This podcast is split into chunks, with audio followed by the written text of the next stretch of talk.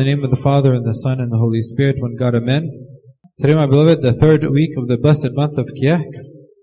As you remember from, as I mentioned last week, the four weeks of Kiahk are divided uh, among the four, the first chapter of the Gospel of St. Luke. And today's passage is the visitation of St. Mary to Elizabeth, her cousin.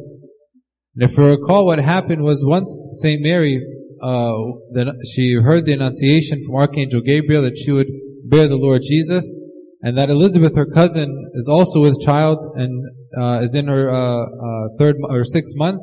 She immediately left after this and went to Elizabeth Elizabeth's house, and that's where we are uh, today. So, and she spent months with Elizabeth serving her. And as a pregnant woman for the first three months are the most critical. So she's serving while she herself is pregnant, is in need of somebody perhaps to serve her as well. Um, and certainly during her journey and during her service there, you know, she became tired. Uh, she maybe didn't feel good, but she continued to persevere and to serve her cousin Elizabeth. Um, there are many qualities, of course, in our mother Saint Mary that she possesses, but I think there is one that she possesses uh, that is needed for our own spiritual growth and is worthy of reflecting on uh, this week and perhaps next week as well. And this is the virtue of resilience, to be resilient. Um, so we'll speak uh, today about the need for resilience, uh, especially in our society today and our lives today. And God willing, next week we'll speak about the qualities uh, uh, found in resilient people. So, if you look at the landscape, it seems like there's an ever-growing number of fragile children and adults in the world. Um, and this can be evident by many things, and I'll mention a few of them. For example, you'll find many people, they uh, avoid challenges because there's perhaps a fear of failure or a lack of confidence. People tend to like to just stay in their comfort zone and that's it. I'm comfortable where I am and I don't want to explore anything out, uh, or anything else. Um, and perhaps this could be because of, you know, certain pressures. You know, nowadays, if you make a mistake, everybody has a camera and has a phone and they take a video and they just post it online.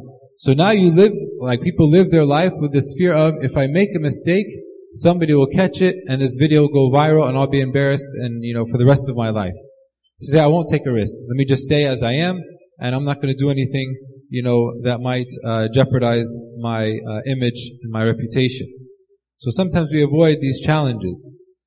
Sometimes, uh, you know, um, we can see fragility and difficulty in handling criticism. You know, fragile person is somebody who can't handle any criticism, even if it's positive criticism and delivered in a way to help a person.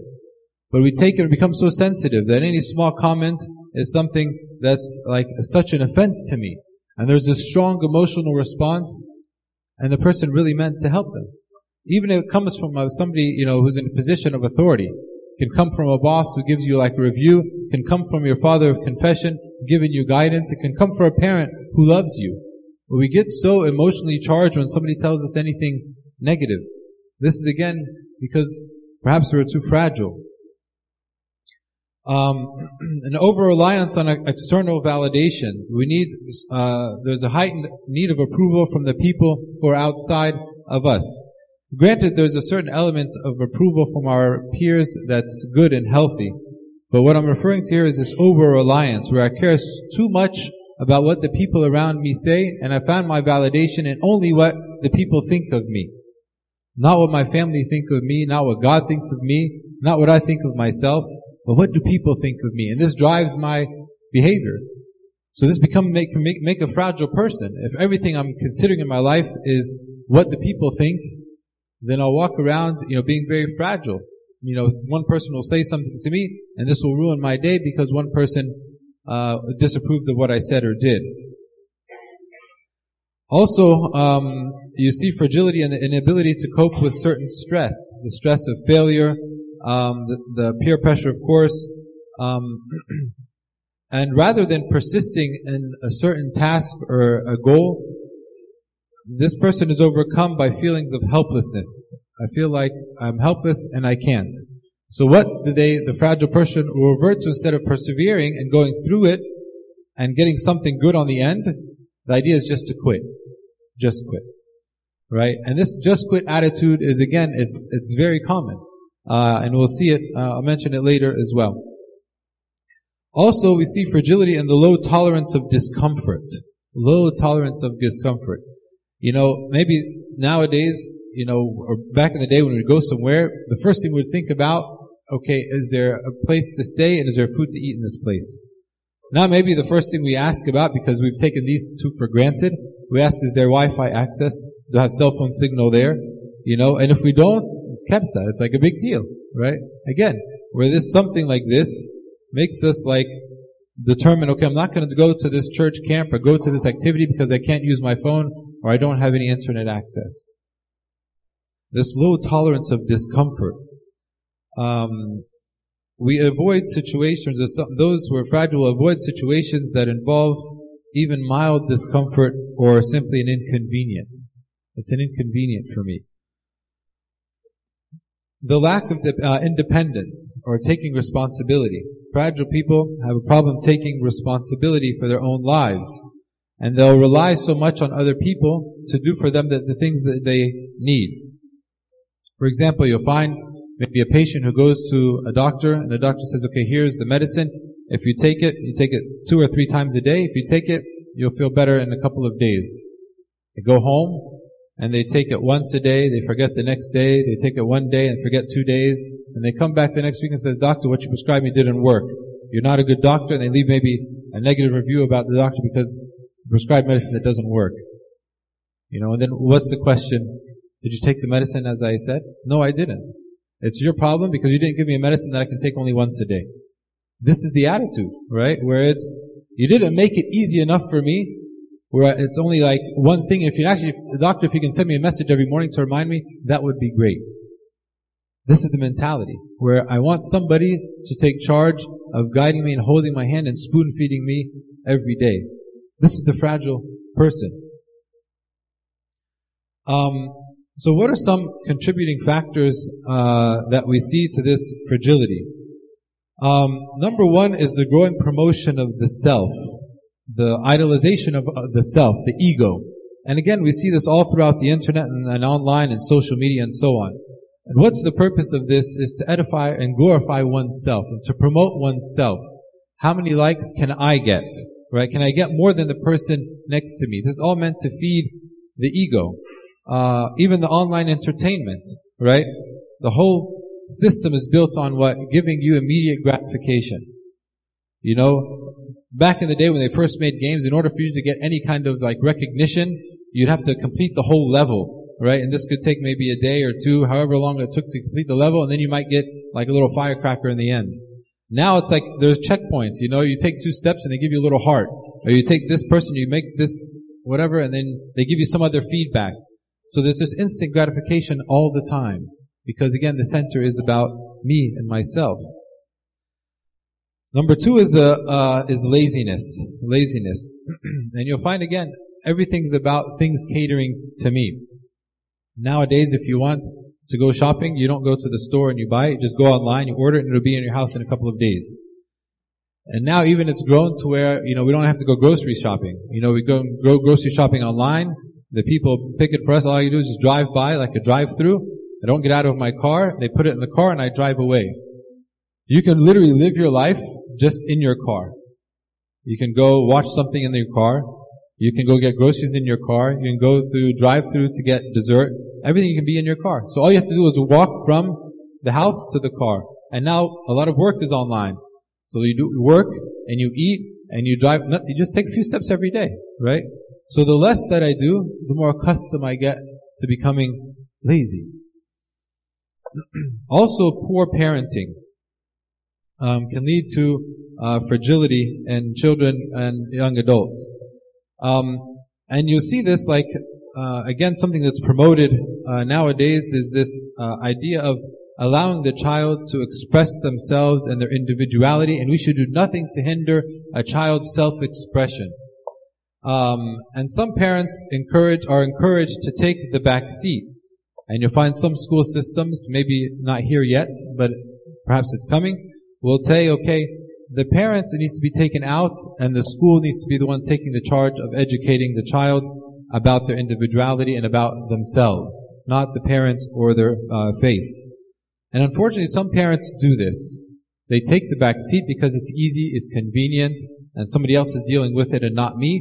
So they take the back seat, and wherever, you know, society or the school takes their child, they will go along. This is the willing parent. There's also the unwilling parent. The unwilling parent will hear this and say, no, I want to take charge of my child's education and their growth and development, and I want to do it.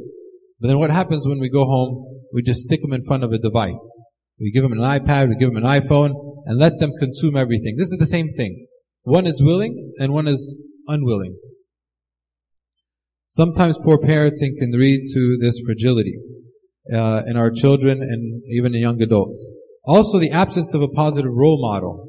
Again, if as somebody who's in a leadership position, whether it's a parent or a servant or whatever it is, if I lead an example of somebody who's hardworking, then I leave this example for the future generation.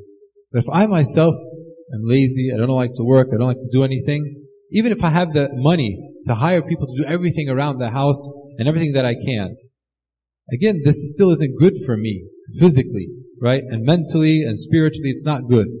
Um, so, not having a positive role model or somebody who's a hard worker also can lead to the uh, fragility of this coming generation. And lastly is technology. I just watched a, a promotion about um, like some, or not a promotion, just like um, they're displaying some AI robot.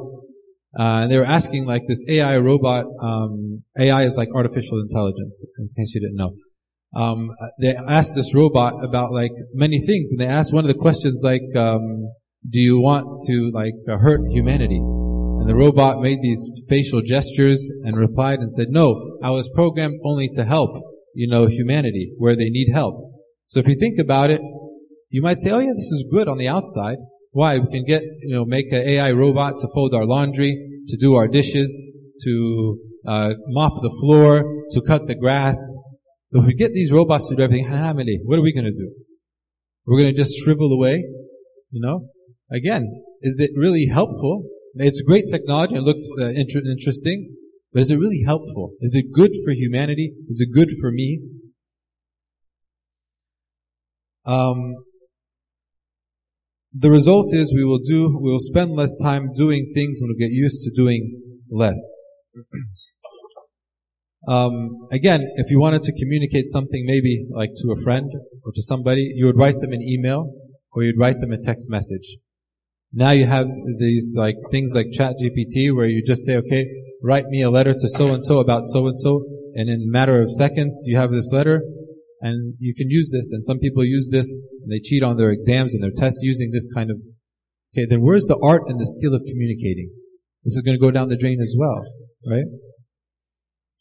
This leads all to fragility. And it's not just something in our secular lives outside, but it can also be uh, it's affecting uh, in the church as well. Um, for example, um, when it comes to like uh, uh, church, you know, I don't like this in the church, so the response will be, okay, then I'll stay home, or I won't come at all because I don't like it. Um, or in, if somebody's a servant, a servant, Again, if I'm fragile servant, then as soon as there are hardship in the servant, I just say the temptation is, okay, I'll just leave. Let me just leave, right? Because maybe this is what I'm used to. Just being, you know, not enduring and not having this resilient spirit. If I don't like fasting, okay, then don't fast. Or I'll stop fasting. Or if there's a party, a holiday party going on, then I'll just stop fasting because it's not convenient. Where's the resilience? St. Mary served St. Elizabeth for three months while she was pregnant but she was resilient and she continued um, Resilience is defined as like the ability to face adversity and adapt and adjust, not to give up, overcome. You know, this is kind of, I think we all understand what it means. Um, and to bounce back from any kind of setback. But the, the idea of this resilience is the common denominator is that there is going, there are going to be setbacks and trials in our life. This is what the Lord told us. He told us in John 16, in the world you will have what? Tribulations. In the world, you have tribulations. Okay, what am I going to do in the face of these tribulations? Quit and, and crawl in a corner? Or am I going to be resilient and push through them? And also regarding our own and our Christian life, the Lord says, and whoever does not bear his cross and come after me cannot be my disciple. What's bearing this cross? Is it not hardship that we needs to be faced with resilience? It is. If you look at the example of uh, like Joshua, um, who was coming to take the leadership of Israel after Moses, right? And very hard shoes to fill. And the Lord promised him and told him that no man shall be able to stand before you all the days of your life. As I was with Moses, I will be with you, and I will not leave you nor forsake you. If, Mo- if uh, Joshua heard this and said, you know what, these shoes are too big, I'm not even going to get in them, I'm not going to do it. Then what would happen? Would the children of Israel cross over into the promised land? No. He says, you know what, okay, it's a daunting task to fill Moses' shoes, but with God's help and God's grace, I will do it. And he did it. And he did it. If you look at Joseph, you know, uh, the righteous, it seemed like he went from hardship to hardship. His brothers didn't like him, then they threw him in the well, then he was sold as a slave, then he went to Potiphar's house, falsely accused, went to prison, just hardship after hardship. But what was the end? Because of his resilience and his endurance, he saw at the end his salvation, the salvation of his people, and all the people in the region, actually.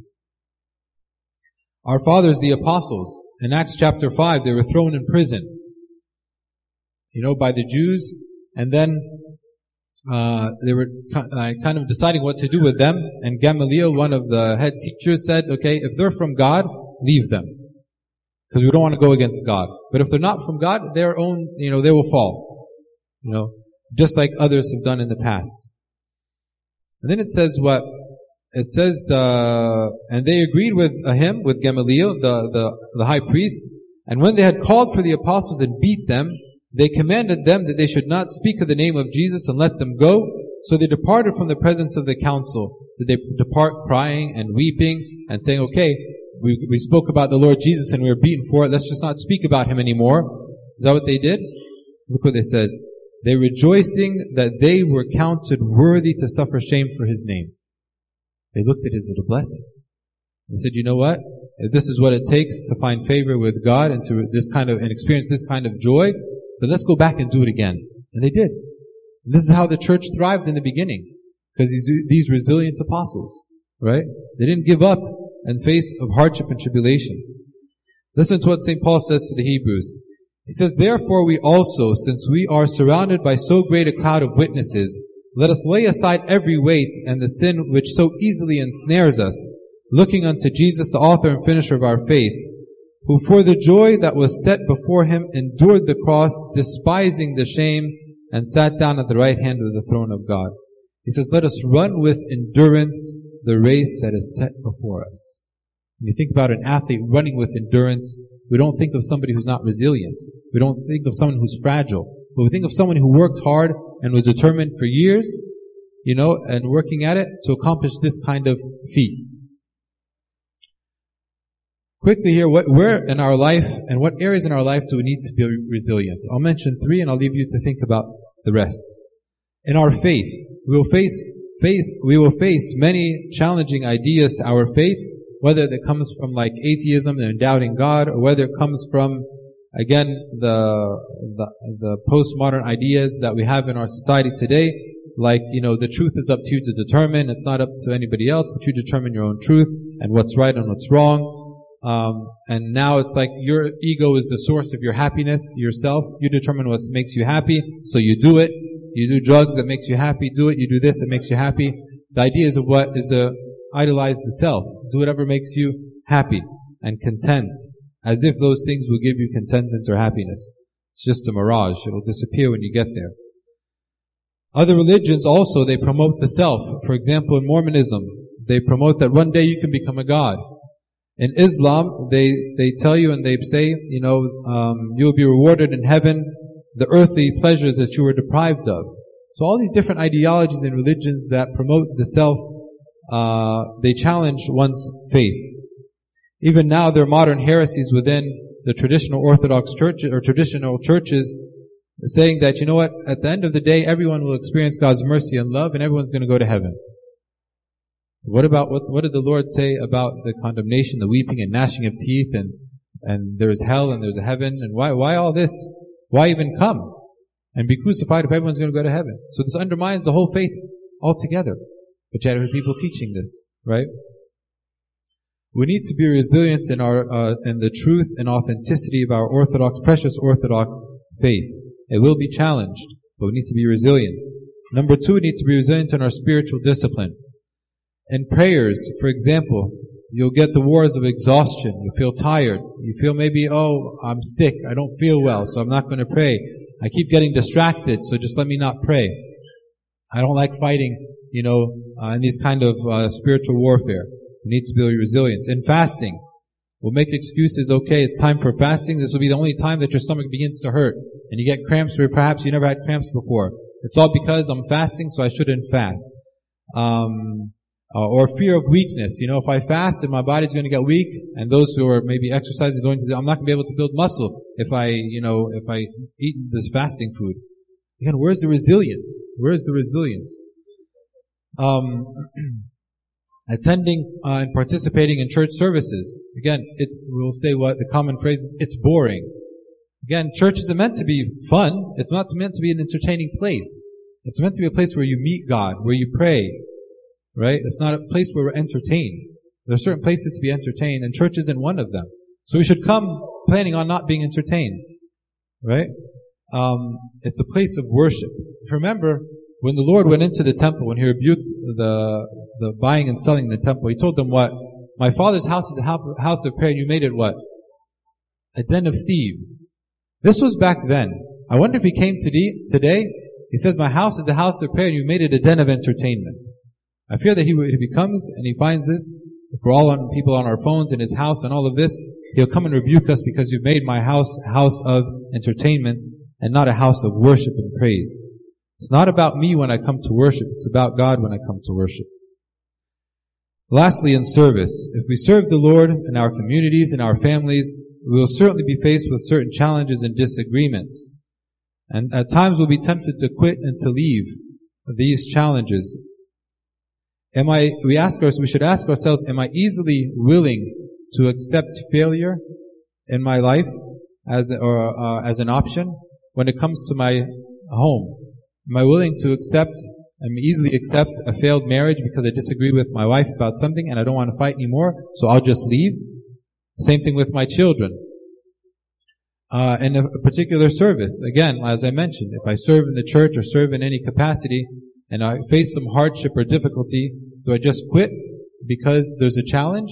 Or do I become resilient and face the challenge and rise up? Um, and my work. You know, there are some, like, because of a certain challenge in their work, they quit their work, the only source of income and sustenance for the family, before they find another job. Why? Because somebody told me a word that I didn't like. Where's the resilience? Where's the resilience? We ought not to be fragile Christians and fragile individuals. God willing, next week we'll speak about um, some qualities found in resilient people. But from now until then, let's ruminate and think about this idea of resilience and how perhaps we need to make a change in our life. To God be the glory forever and ever. Amen.